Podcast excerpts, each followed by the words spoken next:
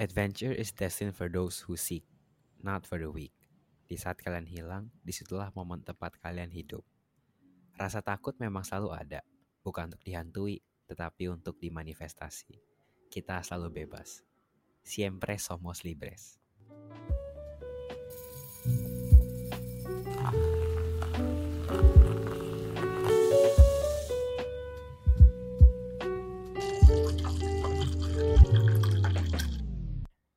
Kembali lagi bersama Zona Inspirasi nih. Kali ini dengan seorang selebgram idola andalan kaum-kaum Tangerang Selatan. Doi punya segudang cerita yang ia pahat jauh sampai negeri Sombrero. Probably sambil memberikan cinco de mayo. He likes to eat taco, but no, he's not a smuggler of tobacco. Bienvenido por favor, Fadlan Sailan. Asik, kita udah gue sama Gary kedatangan selebgram nih cuy dari Tangerang Selatan. Fat, Assalamualaikum bro. Waalaikumsalam. Halo, halo. Gila ini merdu banget suara lu buset emang ngobrol sama musisi beda. Buset. Bro, thank you bro. Gua. Udah berkenan mengisi episode 12 nih. Santai, men. Gue punya ini nih. Lu lu harus tanya gue judulnya apa gara-gara gue pakai Google Translate khusus buat lu. Oke, coba. Eh, Ju, judulnya apaan sih? Asir, gitu dong. Libertad Viajero. Buset. Asik. Kan lu bisa bahasa Spanyol. Apa Bisa, coba? bisa, bisa. Apa Hah? coba artinya? Libertad itu eh ada kebebasan, ada intinya freedom gitulah. Yoi Kalau kalau viajero itu traveler. Anjay, jago bener lu. Shit. Yoi. gue nulis di Google Translate ini sih penjelajah kebebasan. Oh, Asik banget gak? penjelajah ya. Yoi. Hai. Apa kabar bro? Gimana sekolah UI? Udah mau Baik, masuk kan? Udah mau masuk, udah nanti Senin masuk kalau nggak salah. Jurusan apa sih lu? Gue lupa. Hukum gua. Aduh nih dia nih Ger. Ya. FK-nya Soshum. Buset. Gimana tuh Fat dihukum uh, this past year? How's it been for you in F FHUI? Well, gimana ya? Um, gue kan di ke UI jujur aja ya, gue kemakan gengsi sih cuy. Kayak, aduh UI gimana kayak gue being an Indo kid ngeliat UI buset gitu. Gue kan kebetulan kemarin itu udah eh, sebelum UI keterima UGM juga kan HI gitu. Eh pamit dulu. It's gak apa-apa. Emang ini Jadi- tempat buat pamer. Nah itu dia.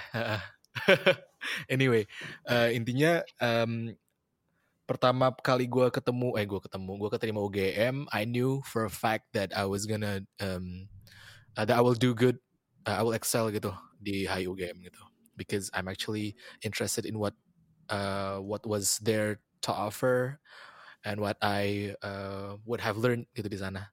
Tapi eh, bagaimana gue, uh, gue kan kebetulan eh, nyokap gue itu alumni FH kan, FHUI. Nah, habis itu kayak ngeliat UI itu dari dulu anjing keidaman banget gitu kan. Terus t- inner circle gue mayoritas eh, UI, cewek gue dulu UI, terus eh, Budi Gerdo, eh, salah satu sahabat gue mereka UI juga. And then makin ke sini gue kayak udahlah fuck it lah gue jakun aja. Gitu. Aduh, gue tadi mau nanya yang lu cari dari UI apa ceweknya apa bukan? Cuman lu udah Eh, cewek, gue lupa. buset. Ya, gak boleh, gak boleh, gak boleh. jangan, Jadi jangan, jangan. bebas ngomongin apa kecuali cewek lah. Oh iya boleh boleh. Terbahaya. Lu tuh anak apa sih? Anak masuk lewat eh, KKI mandiri apa? Ya bro KKI lah bro ya kali otak binus ada reguler. Enggak lah anjing. Bukan KKI di kan. Kan lu? Jangan lu nyogok lu masuk lu. Anjing buset dah. KKI bro. Tapi enjoyable kan ya FH sejauh ini? Enjoyable lah. Um, kayak there's nothing to um, to take uh, apa ya untuk sisi buruknya itu kayak belum terlalu kelihatan sih. Aside from the fact that kayak senioritas itu emang kayak norak gitu ya.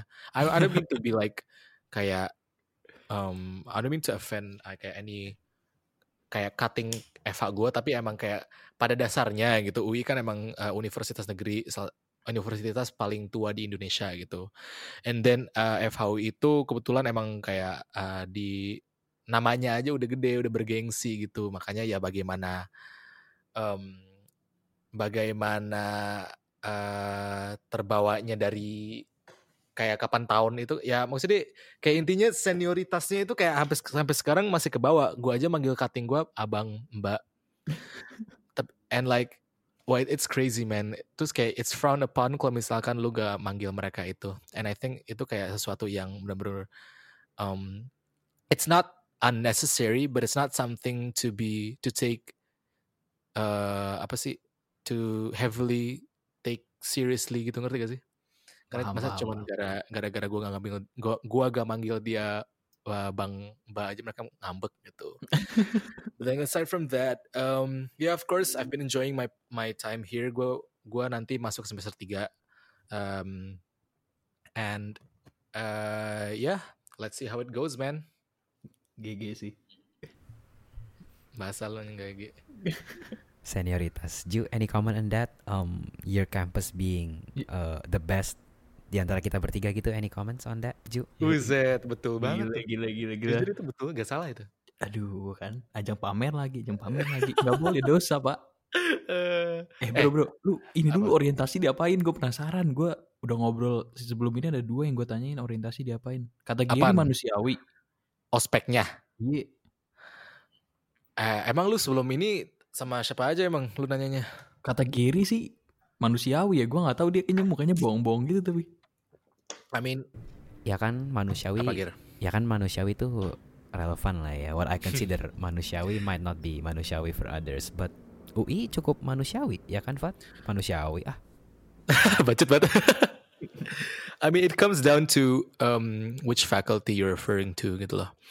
Ada misalkan FISIP gitu, FISIP yang isinya itu anak-anak stereotipnya sih kayak anak-anak artsy, anak-anak indie ke FISIP semua. Terus eh, psikologi juga yang yang bisa dibilang tanda kutip mayoritas cewek gitu. Nah, ospek mereka itu lebih ke like the legit bonding gitu. I can like I don't know, I I can't really um kayak guarantee what I'm saying is true, tapi kayak berdasarkan kayak gue lagi ini nih kayak perbandingan pengalaman ospek gue sama teman-teman gue yang di fakultas psiko sama fisip. Nah kebetulan emang emang kayak gitu, jadi kayak kok perbedaannya itu kelihatan banget.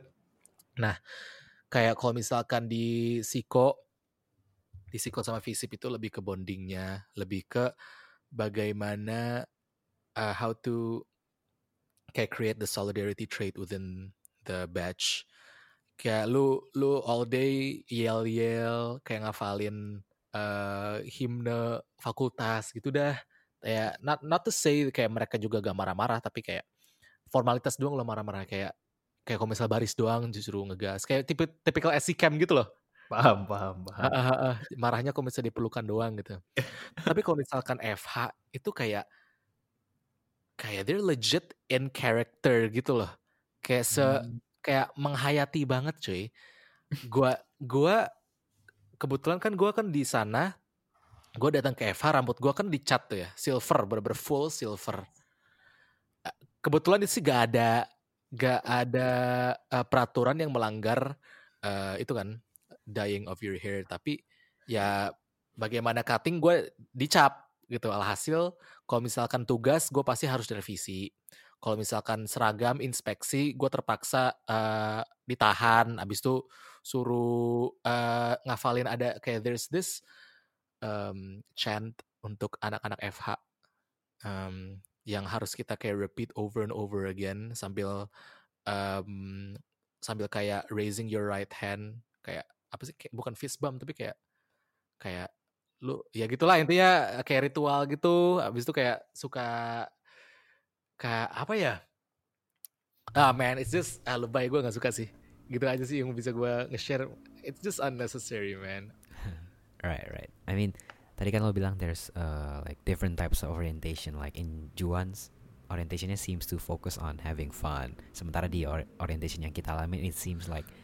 it's about planting some kind of value from the orientation. Menurut lu, Hmm. what is the ideal orientation? What what should an ideal orientation be gitu for you, Fat? Um, for me, the idea of orientation is actually getting to know the campus and uh, orang-orang yang akan lu spend the next four years with. Not to say that UI hasn't done that, hasn't been doing that. They have, tapi kayak there's clear, there's like a clear emphasis on kayak yang uh, kalau at, at least di FH gitu ya kayak kayak there's no need for kayak komisi disiplin gitu apaan sih gitu.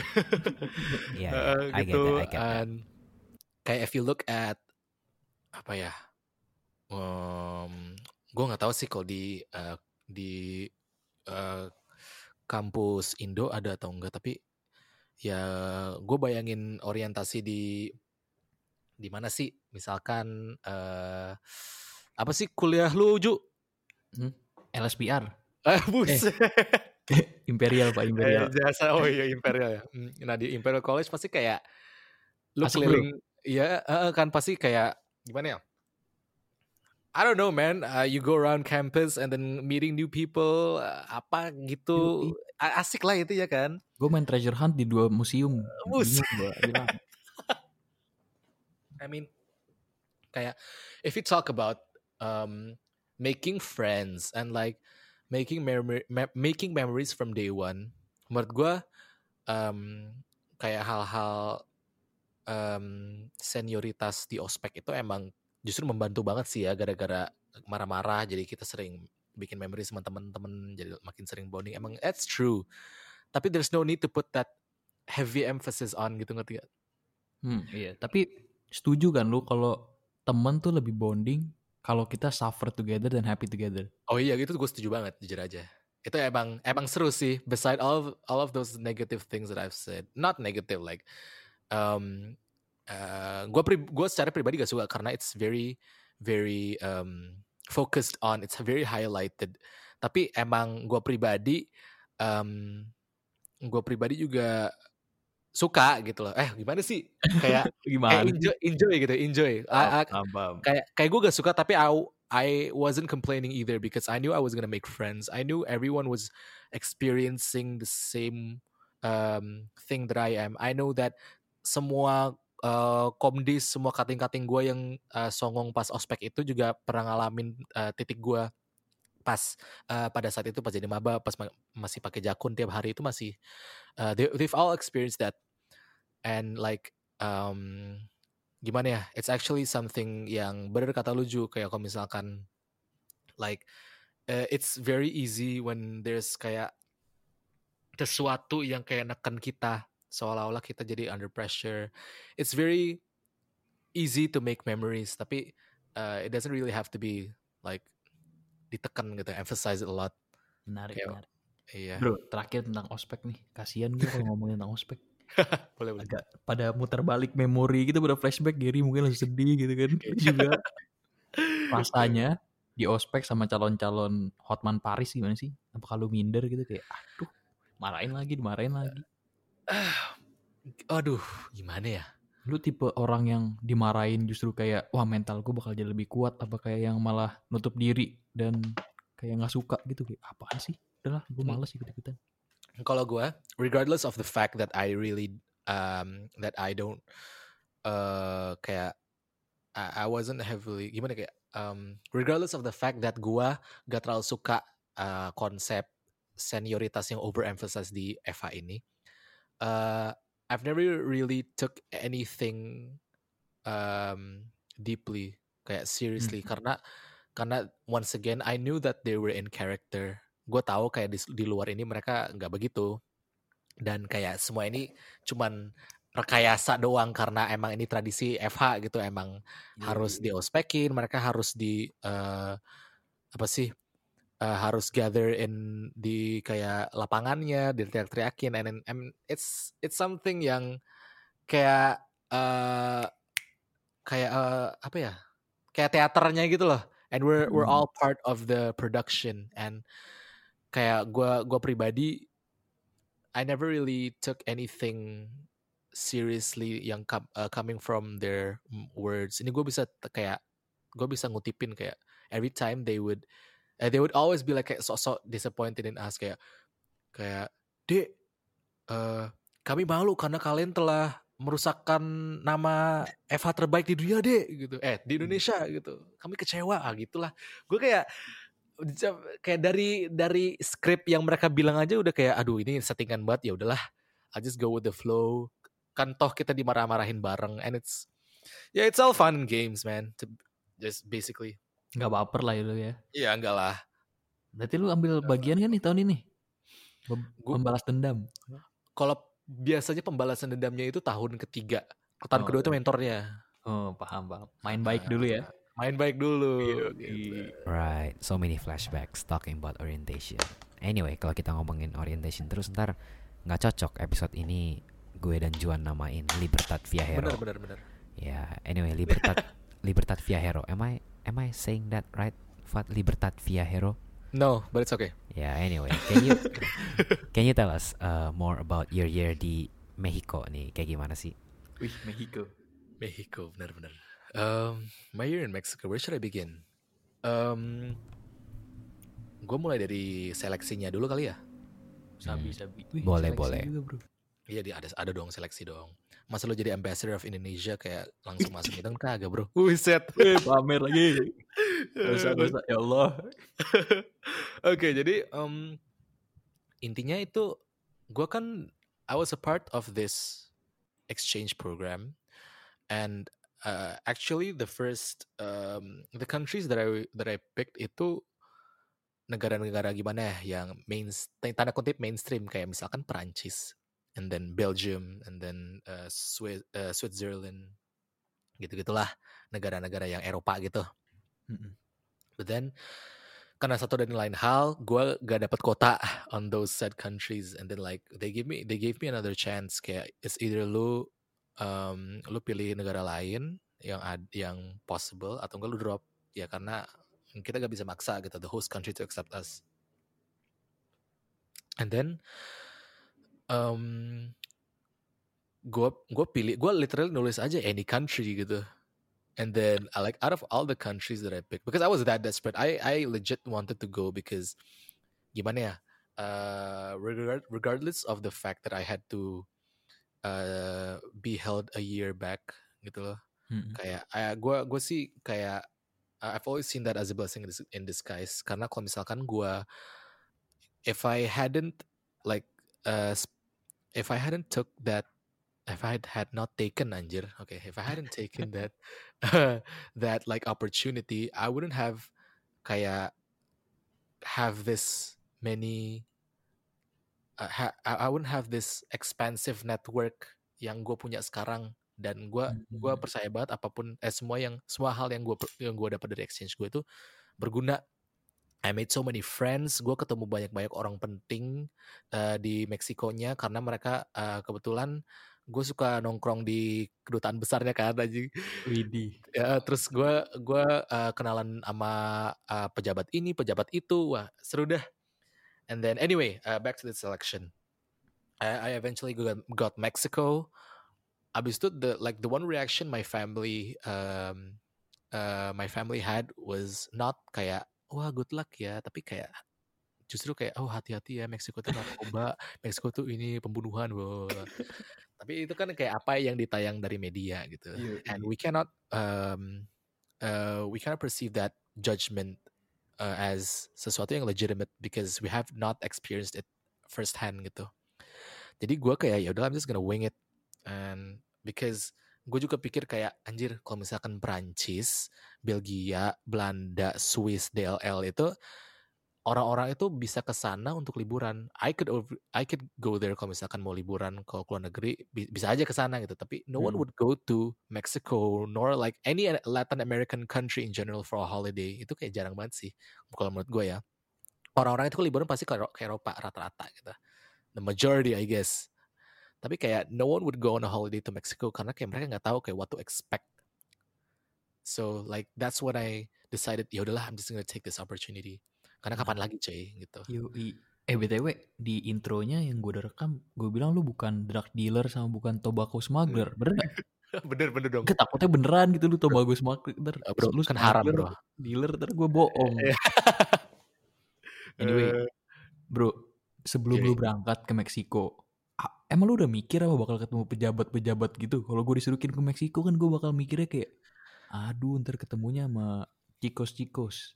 Nah itu kayak gue sih yang enggak I had no expectation of kayak meeting anyone from Indonesia karena lu lu bayangin tot nih total populasi orang Indo di LA LA doang itu 2000-an di Meksiko satu negaranya tiga tiga ratus so uh, gue I felt kayak dikucilkan gitu But Hmm. then kayak um, waktu itu kan gue bener-bener kayak H-7 17-an gue datang ke Meksiko and then I found out like gue kan tinggal di Jakartanya, di Jakartanya gue tinggal di sana. Like the on the capital city Mexico City. And then kebetulan uh, kedutaan besarnya itu di di sana on the same city that I lived in. So it was like a 40 minute drive. And then gua uh, gua kenalan sama duta besarnya. And then of course the, duta besar had so many links. Habis itu uh, there's this time di mana kayak I would spend like a whole week kayak pulang pergi ke dari dari Indo eh dari Indo dari dari rumah gua ke kedutaan besar. Because I felt kayak gimana ya um, I felt kayak pengen aja gitu ketemu sama orang Indo karena nggak mau merasa terkucilkan. Because I was like uh, it was during my kayak like adaptation uh, months gitu on the first homesick homesick gitu ya pengen ketemu ya orang Indo. ala-ala gitu kan. Yuk, ayo. habis itu ada apa? Dapat pengalamannya sama anjir sama gue gue juga kayak wah ke kedutaan lah kedutaan. Tapi kedutaan Indo jauh cuy lagi renovasi. Akhirnya gue ke kedutaan Malaysia cuy. Iya. itu harganya murah. Aduh. Lumayan gue kenalan sama abang-abang kantin nih. Anyway Iya. lanjut lanjut. Ya udah. Um yeah anyway I, I I didn't expect to like uh, create so many uh, links orang Indo gitu karena gue nggak tahu ada kayak kayak the, because of the fact that cuman ada 300 on 300-an orang kayak the relationship between one another was so closely knit dan mereka itu kayak udah akrab banget with one another. Semua orang semua WNI itu kayak saling kenal gitu di satu negara which was actually very cool. And uh, ya udah outside of the kedutaan besar live kayak di Meksiko gue teman-temannya um, gimana ya uh, kebetulan I was like uh, gue itu di sekolah di the school that I went to itu udah terbiasa menerima exchange student kan but Hmm. because of the fact I was like the only Asian to have ever uh, been to that school orang-orang they were fascinated not in a not in like any racist way or whatsoever tapi they were actually like kayak legitimately curious about who we are karena pasti orang Asia itu of- especially in foreign countries pasti di associate ke uh, mohon maaf uh, orang Cina sipit kecil gitu kan. You really had to brought that up.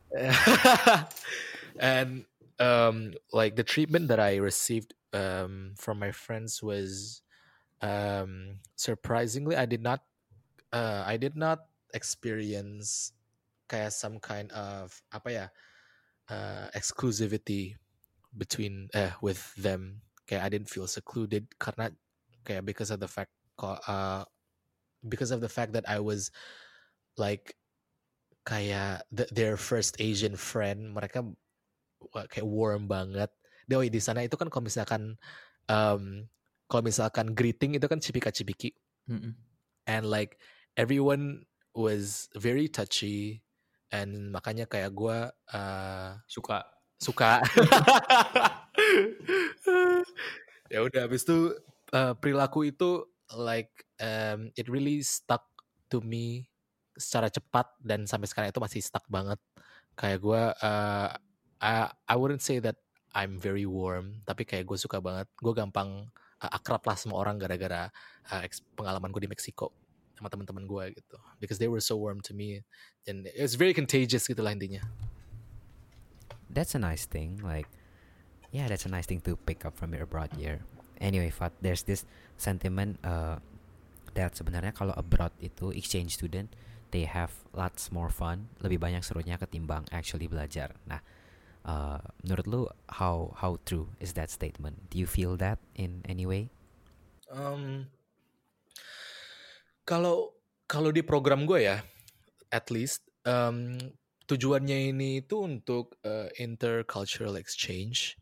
Jadi kalau misalkan if you're referring to studying academically, itu we had zero experience in that karena semua segala nilai yang kita uh, raihkan di sana itu um, bakal invalid di sini gitu loh. Hmm. Uh, asal misalkan lu langsung kejar pakai C, which I did not take karena gue pengen senior uh, high school di sini kan di Indo gitu. Tapi um, uh, back to Gary's question itu apa yang yang lu dengar dari anak-anak exchange itu yang lebih yang kayak pasti lebih seru eh lebih sering seru-seruannya daripada belajarnya itu iya bener banget. I mean kita itu belajar lebih ke itu apa sih uh, toleransinya sih uh, how to respect other cultures, how to um, how to uh, iya ya udah respect aja in general. Gua aja nih on my uh, kan we had to live with three different host families biar Hmm. lebih kenal aja sama biar pindah-pindah gitu. And then for the second host family, mereka itu yang curious banget tentang Islam. Jadi kebetulan gue bawa Quran kan, gue bawa Quran. Widih. Buset. Gue kebetulan bawa Quran, abis itu mereka mau gue untuk nge-recite salah satu anything gitu ya. Terus ya udah gue recite lah uh, surat yang gue jago nadanya, yang seolah-olah jago banget ya. Al-Fatihah ya udah gue pilihkan gitu. Terus abis itu they were very very enticed and then um, mereka mereka saking interestednya mereka itu kayak nge-research kayak mosques near us gitu. Habis itu ini ada masjid nih di sini. Ayo kita eh, hari hari apa aja eh, mau ke sana gak mau lihat buat lihat-lihat. Terus gue kayak buset, this kayak gue terharu banget coy karena especially kayak kalau misalnya kita ngomongin bahasa ya, eh bahasa sorry, Eh, kalau misalnya kita ngomongin agama, Mm-mm. like pasti foreigners itu um, I don't mean to be like uh, judgmental tapi ini gue kayak just stating facts aja. Kayak foreigners kalau misalkan think of apa think of Islam pasti associate-nya ke 9/11 attacks and then terrorism and whatnot. Tapi untuk host family kedua gue ini sorry kayak um, it was very it was very um, touching and I, was very flattered to hear that they were actually legitimately interested in what and who we are who and like our who we worship dan gitu-gitu and gua gua gua pribadi I was surprised to hear that coming from uh, a Mexican family karena itu kan Katolik banget kan mereka Katolik Mm-mm. parah and then uh, ya udah kayak I just felt uh, very welcome sih setelah itu. Menarik. Apakah lu doang yang dapat keluarga seterbuka itu apa teman-teman lu juga dapat yang bagus-bagus juga keluarganya? Hmm, teman-teman gue enggak sih uh, teman-teman gue. Uh, kalau di Meksiko gue gak terlalu tahu ya. Tapi Hmm. kalau dari um, dari uh, teman-teman gue yang misalkan dari Perancis, they had eh ini, ini orang kayak gimana ya? Like her host family wasn't that bad, tapi what she found itu comfort bukan dari host parents tapi dari host brothernya. Anjing gue buka kartu. Eh, Salfok nih kan. Salfokus lagi gue nih. eh tapi anjing gue mau cerita coy sekalian. Apa tuh apa tuh? Lu harus tahu di keluarga keduanya, Mm-mm. um, there were uh, they had two children. Yang pertama itu uh, cewek yang udah kerja, terus yang kedua itu uh, seumuran gua ya du- 2002 2001 I forgot. Intinya the next year dia, dia itu akan exchange ke Prancis intinya kayak gitu. Hmm. And then kayak dia itu tipe-tipe yang wah kayak I, I don't mean to sound rude tapi kayak dari appearance wise-nya aja kayak the typical um apa ya the typical Hollywood movie nerd gitu yang yang apa sih rambutnya spiky and then pakai kacamata kotak and then kayak um, berisi banget gitu. That sounds like Juan. Kan? Hujan. uh, and then uh, I knew I was not gonna like uh, apa sih I wasn't gonna like bond well with him karena we uh, we had like totally different interest. Gue suka olahraga, dia gak suka. Dia uh, dia lebih suka apa sih? Uh, aduh, gini deh yang yang fucked up banget itu kayak ini bener-bener malam pertama gue pindahin ke sana. Habis itu dia nanya gue, eh eh, Fat, lu ada kayak special Fadlan hour gitu gak yang biar biar gue gak biar gue tahu kayak kapan untuk gak masuk ke kamar lo gitu. Karena nih because we stayed in the same room gitu. Oh, Heeh. terus kayak do you have do you have a special Fadlan hour for yourself gitu terus gue kayak hmm, no gitu and then I was like aduh ini gue tahu deh dia maksudnya apa gitu kan. And then harus tahu Jadi dia anjing. punya special his Apa? hour gitu. Iya anjing. Dia ada itu. Dia ada itu. Terus dia bilang ke gue ini eh, eh, kalau gue sih biasanya hari ini ini ini jam ini ini jadi eh, prepare aja ya. Buset gue kayak anjing. Terus woi lo harus tahu. Nih kita kan um, kita ke Bali nya lah intinya. Mm-mm. Uh, and then we stayed di hotel tapi I uh, me and him we stayed in the living room. Terus kayak cuman ada dua sofa. Jadi the sofas were facing each other separated by a, t- by a table. Jadi kayak bisa Hmm. bayangkan sofa panjang and then table and then another sofa panjang gitu loh. Gue tidur sana and then I fell asleep. And then I woke up and then and then kayak uh, I, I I woke up to see the time I woke up to see the time it was like jam 3 pagi Mm-mm. itu gua gua abis, abis itu gue bangun gue kayak I got I I I I sat I sat up to charge my phone karena gue inget banget gue nggak ngecas makanya gue gue kayak duduk gitu and then across me gue kayak denger kayak desahan gitu cuy Oh gua- God. nih gue denger desahan abis itu kayak when I when I got up dia tuh kayak sosok kayak tiba-tiba tidur gitu. Tiba-tiba HP-nya disembunyiin. Gitu oh my god man. Gue aduh. Lu bayangin gue gue gue bangun tiba-tiba gue udah kayak kan gitu kayak aduh lu gila lu. Dari semua cerita Fadlan ingetnya yang ginian. wait itu wait itu that, dude that was traumatic man. Traumatic as shit. Man udahlah. Benar. Intinya, itu itu salah satu hal yang negatif yang bisa diambil dari exchange gue. But other than that, it was amazing. Anyway, Ah, tapi kan gue inget waktu itu lu ngungsi kan ke Amerika. Bener gak sih? gue ngungsi ke Amerika coy. Itu kenapa? Lu gempa ya? Apa? Uh, lu gak usah sotil. Eh udah maaf. Enggak itu waktu itu gue itu uh, uh, liburan liburan. Oh, liburan. gue liburan itu uh, dari Mexico City nyetir uh, pak enggak nyetir maksudnya uh, by car to uh, Texas. Hmm, ah, Texas mah bagian mana ya? Ya Texas lah intinya. Uh, and then um, jadi we took like a nine hour drive from Mexico City to a place namanya Monterrey. Nah Monterrey ini uh, like we had like our relatives over there, and then we took another six to seven hour drive to the border. Nah ini lo harus tahu kayak bordernya itu wah ketat banget kan masa-masa Trump berjaya gitu kan Yoi. maksudnya yang anti Mexicans and shit gitu. So like uh we had to bring our passports and then when we went to the border kan dicek tuh setiap mobil pakai German Shepherd segala macem karena kan banyak smugglers gitu kan. Habis tiap mobil dicek di uh, dicek dulu paspornya. Terus kayak um, my Mexican parents because they're Mexican mereka langsung lolos paspornya. Jadi ini uh, ini kondisinya itu kita lagi di mobil jadi ibarat di tolnya gitu loh tapi inside of tol kita kayak ngecek paspor gitu sama petugas Yoi, yoi. Kayak di Hmm. film-film gak tau nih. iya habis itu gue kasih paspor gue lah and then they noticed buset ini paspor apaan ada elangnya gitu depan gitu kan. Eh, hijau-hijau gitu habis itu nge- mereka ngelihat eh, mereka buka mereka buka paspornya and then gue langsung ngeliat kayak his face petugasnya kayak hmm gitu karena mungkin karena ya asing ya and then Hmm. mereka langsung ngesentrin mobilnya yang ini punya siapa ya? Gitu. Habis itu gue bilang itu punya gue eh, I'm an exchange student ini gue eh, tinggal sama mereka gitu.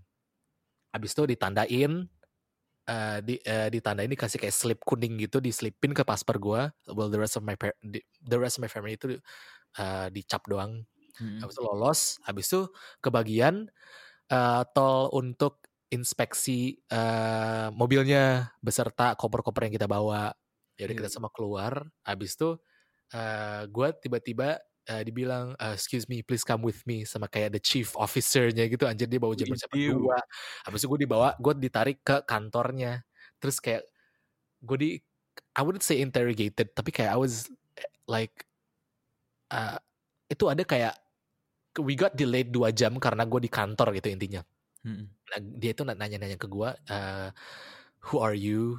Eh, ngapain di sini? eh eh, ada urusan apa mau ke Amerika, kenapa tiba-tiba di, masih di Meksiko, intinya gitulah. And then Hmm. eventually I uh, I said that I was an exchange student. Abis itu ke sini mau liburan doang. Abis itu they let me off setelah dua jam. Terus gue pikir-pikir anjing ini kenapa gue doang ya uh, yang dicek padahal padahal teman-teman gue yang dari Meksiko ke Amerika juga uh, eh kok ke Meksiko Amerika uh, dari misalkan from one country to another lewatin border itu apa aman-aman aja. Terus gue Hmm. kayak mikir, hmm, oh iya kan ini kan masa-masa Trump. Terus gue crossing dari Meksiko ke Amerika. Terus nama gue ada Muhammadnya. Hmm, pantesan nih anjing. So I was like, wah itu fix banget nih Ga- gara-gara gue Islam, abis itu gara-gara gue dari Meksiko mau ke Amerika, abis itu gara-gara Trump anti itu dua, makanya kayak panjang banget. Dude, it was actually gak scared, man. Iya, bangsat. Menarik, menarik, menarik. Iya, Untung lu gak diapa-apain lu di situ. iya man. Kan Itu- gue bingung kenapa gue bisa tahu gempanya ya. Gempa gue denger dari mana? Sotil Iya. banget gue. Emang ada gempa sih, ada dua kali. Tapi lu Um, gak ngungsi kan? gue gak ngungsi, gue gak ngungsi gue. Ya lu sotil sih bro. Sotil Ah, bro. ya, iya. Iya. Ya udahlah, udah amat. Eh, lu belajar bahasa Spanyol mana sih? Lu denger lu mau ke Meksiko terus lu belajar apa lu Duolingo sepanjang jalan ke Meksiko? Um, you know, Minum Fat, minum. Ya, gue gue belajar di sana coy. Jadi gue ke Meksiko without having prior knowledge of Spanish, because I was like, udahlah pasti bisa gitu. Oh. And then kebetulan keluarga gue pertama itu mereka karena I was like their sixth um, exchange eh apa sih anak angkatnya mereka gitu loh. Hmm. So they were already good in English. Jadi for the first month gue kayak full English gitu kan. Hmm.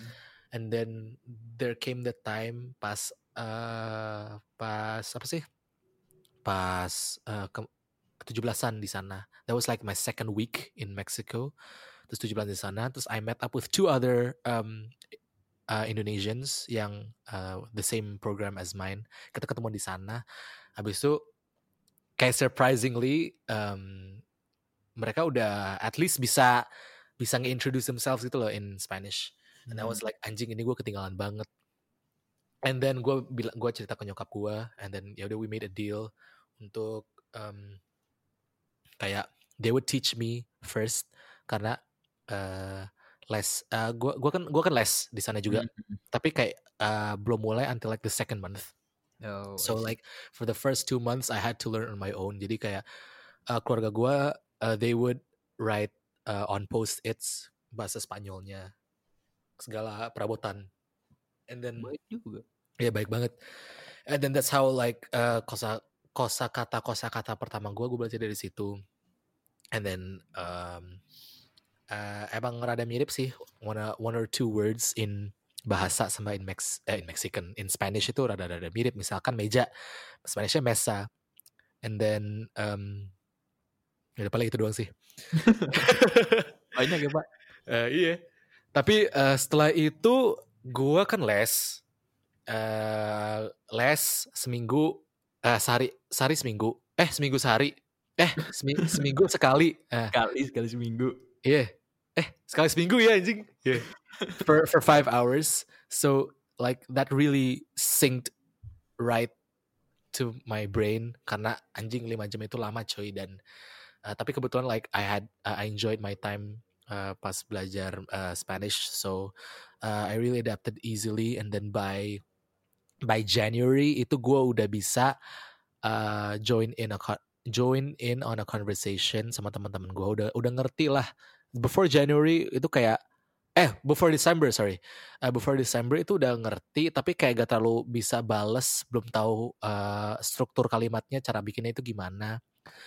But then by January itu gue udah uh, bisa uh, ngobrol gue udah bisa um, ya berbincang lah tapi pakai ba- bahasa kayak ibarat bahasa Indonesia baku gitu kayak eh saya sekarang lagi bersama ini Bu. kalau misalkan slang kan gue lagi sama gitu ibaratnya Spanish Spanish bakunya lah and then by February gue bisa eh gue bisa ngelambe pakai semua kata-kata slang yang bahasa seharian gitulah. And then gue uh, we took a final test, and then gue dapat nilai B2 coy, which is like very good. Lumayan. Ya, Pamer man. lagi kan nih. Pamer lagi gue. Itu gue taruh di LinkedIn jadi kayak keren. Muhammad Fadlan Sailan guys. Oh, Apa nggak apa. menarik, menarik. That's nice. Sebulan lo udah bisa belajar slangnya local. I mean dulu gue sebulan belajar bahasa Jepang nggak bisa apa-apa gue. anyway, back to what I was about to say kan dulu kan kalau misalnya lu exchanger berarti you lose practically a year nih. Yeah. Nah, menurut lu is it worth it to lose a year for an exchange year? Um, mhm. Eh, menurut gue ya, um, to graduate with your um, friends dari SMP itu one thing, tapi kayak to go on, to go to to go to travel across the world 18.000 kilometer dari Jakarta and to to to like to like live a life in one year itu another. Jadi kayak menurut gue kayak gue bukannya hilang satu tahun, tapi gue malah nambah kehidupan baru gitu loh. Ngerti gak? yeah, I I get that. Iya men, karena kayak yang gue hilang itu, yang gue tanda kutip hilang itu cuman the opportunity to graduate with my um, with my friends from middle school kan, which ya toh um, they will be back when they they they will still be here pas gue datang. Tapi kayak if I hadn't taken that opportunity untuk pergi ke Meksiko, kayak kayak apa ya? There are so many things that I would have lost then kayak I would have gained kalau misalkan if I had not taken that opportunity ngerti gak? Hmm, Mm-mm. menarik, menarik. I'm already regretting why I didn't take an exchange year. Hmm oke. On that note, um, kan baik nih orang yang say uh, an exchange year could be a good way untuk nyari pengalaman, uh, to build up a good CV or whatever. Menurut lu, how true is that statement? Um, when you say CV, uh, I mean the it it's certainly a selling point. That's what I can say. Uh, international experience dan juga uh, the capability to speak a foreign language itu is definitely a, uh unique selling point skill.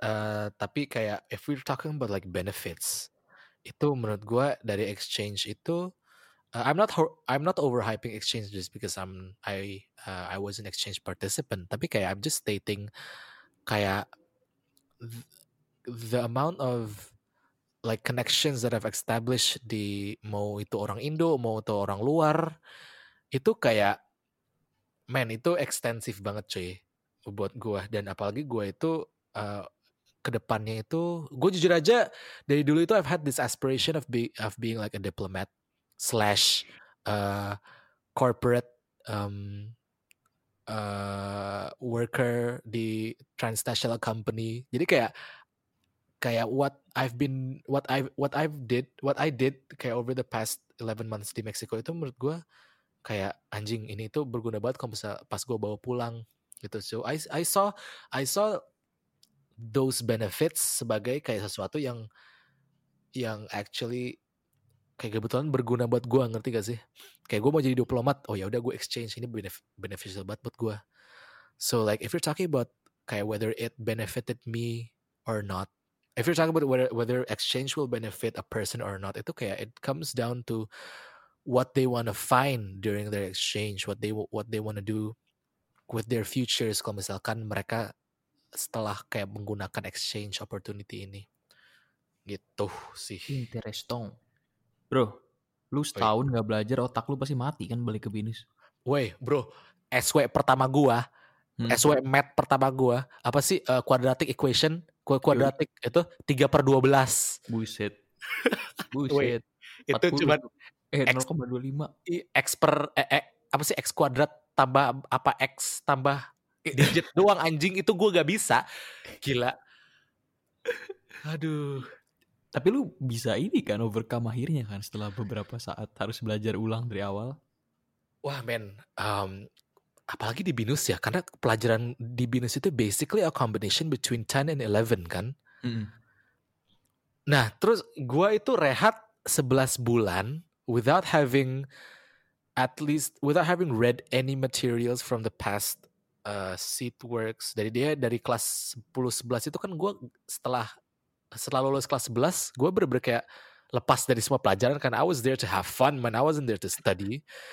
I had really I had such a hard time Mm-mm. um, di di apa sih to like adapt with the binus curriculum in specific sih karena binus itu emang eh, it's not an easy school jujur aja gue tau lo dua anak rekok tapi dia anjing anyway um, uh, it Well. was it, Jadi malu nih. malu Fat, jangan diumbar gitu dong. bacot.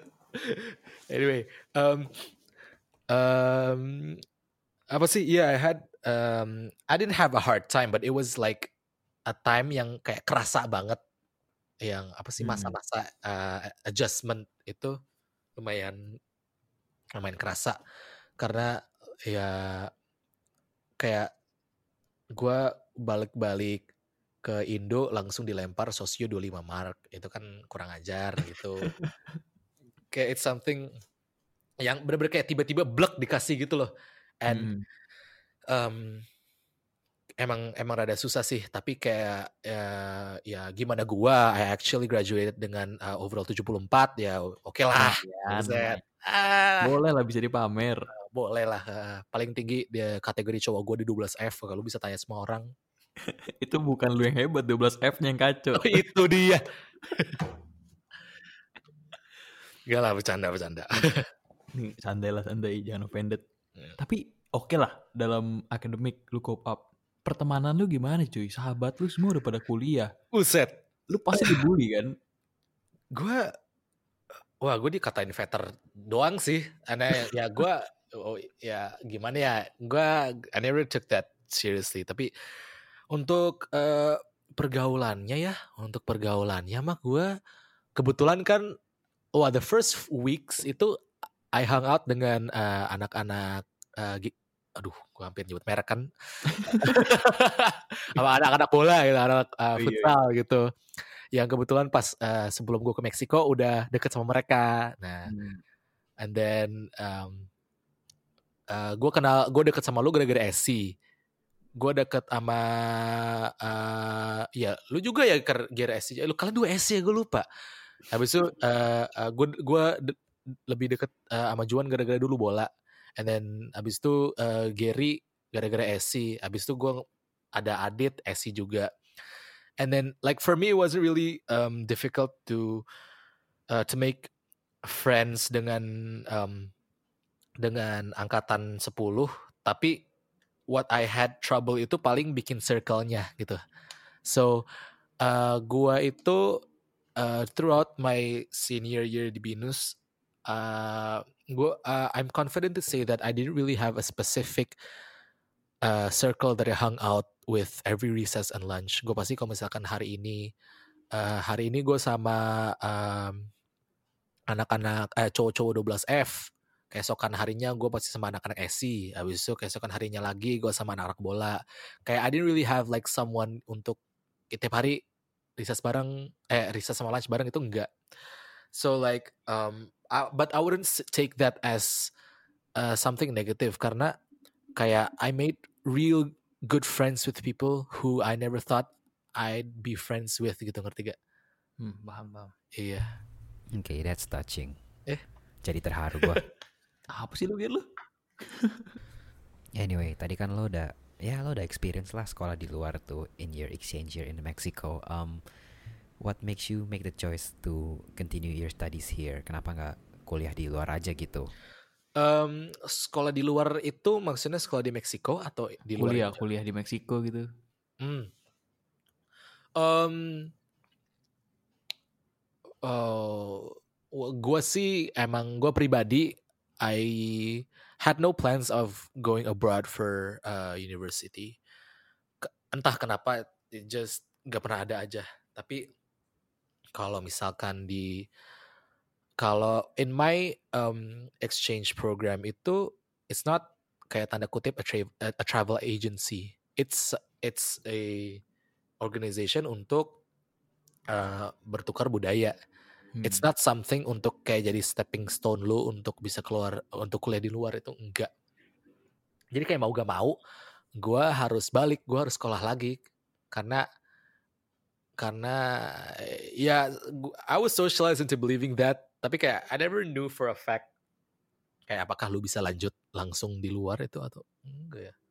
Gak tau gue pribadi enggak, tapi kalau untuk kuliah di luar itu gue percaya sih kayak standar-standar em, misalkan kuliah di Belanda, kuliah di UK itu pasti jauh lebih tinggi dibanding em, eh, univ eh, lokal gitu ya.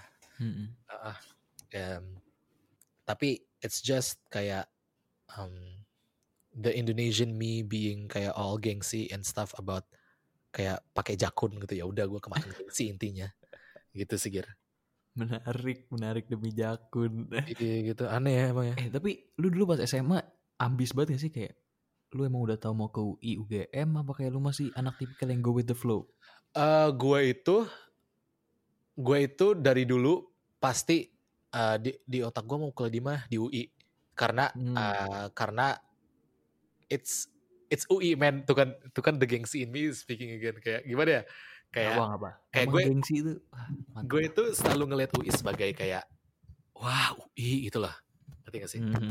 and then itu pas kelas 9 sih ya gue gue kayak mau masuk ke mana waktu itu eh, salah satu guru bisnis eh, kita eh, nanya eh Fadlan mau kuliah di mana nanti mau nanti rencananya mau ke HIUI Miss gitu cerita kan pas MS masih motivasinya gitu tinggi kan yoi. Habis itu makin ke sini makin belajar kayak kalau HIUI itu ya lu nilainya harus tinggi and then the the test that you will be taking itu kayak a curriculum very very different than what we've been studying for six years. Jadi kayak I knew I had like that big of a disadvantage dibanding orang-orang negeri misalkan. Hmm. So I was like, aduh kayaknya HI nggak bisa deh. And then I was like, um, karena at that moment itu, mm, gue selalu bilang kalau gue mau jadi diplomat, Mm-mm. tapi it wasn't something yang I held on to karena gue itu kayak kayak that aspiration of me being a diplomat itu kayak those kayak kayak cuman apa ya kayak typical anak IPS gitu loh jadi kayak bu- bukan bukan yang dari passion gue tapi kayak I was going with what like the typical anak IPS would say gitu ya udah diplomat aja gitu Hmm. Aha. Paham, paham. Eh, BTW, last dari gue nih udah hampir sejam, gila. Oh Eh, iya. Lu ada pressure dari orang tua nggak harus masuk ke UI dan harus masuk ke hukum? Hmm, enggak sama sekali Nggak ada, Ah, bebas tuh. Iya, eh, kok orang tua gue itu lebih support gue di Jogja di HI UGM karena eh, HI eh, is uh, apparently the major that I wanted dan eh, Jogja itu eh, karena eh, nyokap gue itu bapaknya itu waktu itu kan angkatan udara. Jadi um, he spent most of his uh, life di Jogja ada rumah di sana tapi sekarang udah gak ada ya um, so like my mother was like very very touched that I uh, keterima di Jogja. Kayak pengen relive her kayak young memories aja lagi kata nyokap gue gitu kan. Tapi kayak um, pas gue keterima simak UI mah aku keterima hukum mah. Ya udah uh, mau gimana?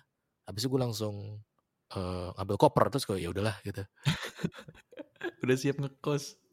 ya man tapi gue gua gua gak pernah itu kok gue gak pernah di uh, pressure sama nyokap gue untuk into taking anything so they're really supportive what I'm what I've been doing so ya Menarik, menarik, menarik. Bagus lah. Biasa kan orang-orang disuruh masuk teknik kedokteran. benar-benar ya Bagus deh. Terima kasih Om Willy. buset Anyway, Gar silakan Gar. Kocak juga ya lo bisa milih eh, daripada jalan-jalan di Kaliurang malah jalan-jalan di Jalan Raya Margonda. Hmm. Amazing, gue juga kagum sih. Anyway, eh, thank you banget nih Fat eh, udah mau jadi guest kita untuk hari ini. My pleasure, man. To close Fat, mungkin lo bisa bantu direct nih orang-orang yang tertarik buat exchange, where can they reach out to untuk mereka mungkin yang mau exchange information dengan lo langsung ya. Ya, go ahead uh, promote your Instagram or anything, please. Oh, boleh, boleh, boleh.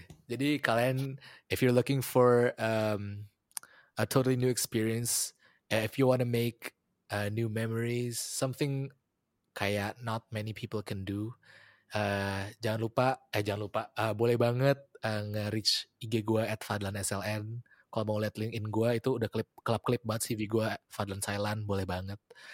And ya udah, and remember guys, itu kayak 11 bulan itu is not is not uh, 11 months of my life, but it's actually my life in 11 months gitu. Jadi kayak seberharga itu sih pengalaman exchange gue.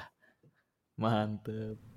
Oke, okay, thank you Fat for coming today and sharing with us your story selama exchange and biasanya gue sama John tuh punya this tradition nih every episode akan kita tutup dengan saying inspirasi menanti kalian. Nah Fat, would you do the honors please uh, close today's episode dengan inspirasi menanti kalian in Spanish gitu? Aduh, man, it's rusty, man. Ya udah, tapi gue improve aja ya. Apa santai okay. kita nggak ngertiin? Lu bohongin juga kita nggak ada yang tahu. Oke, okay. oke, okay. mulai ya. Um, um, ok, chicos, muchas gracias por uh, escuchar. Uh, es que mi nombre es Muhammad Fadlan Sailan. Estoy aquí con mis amigos de mi escuela, uh, Juan y Gary. Y Um, acuérdate chicos, la inspiración te espera. Muchas gracias, los amo.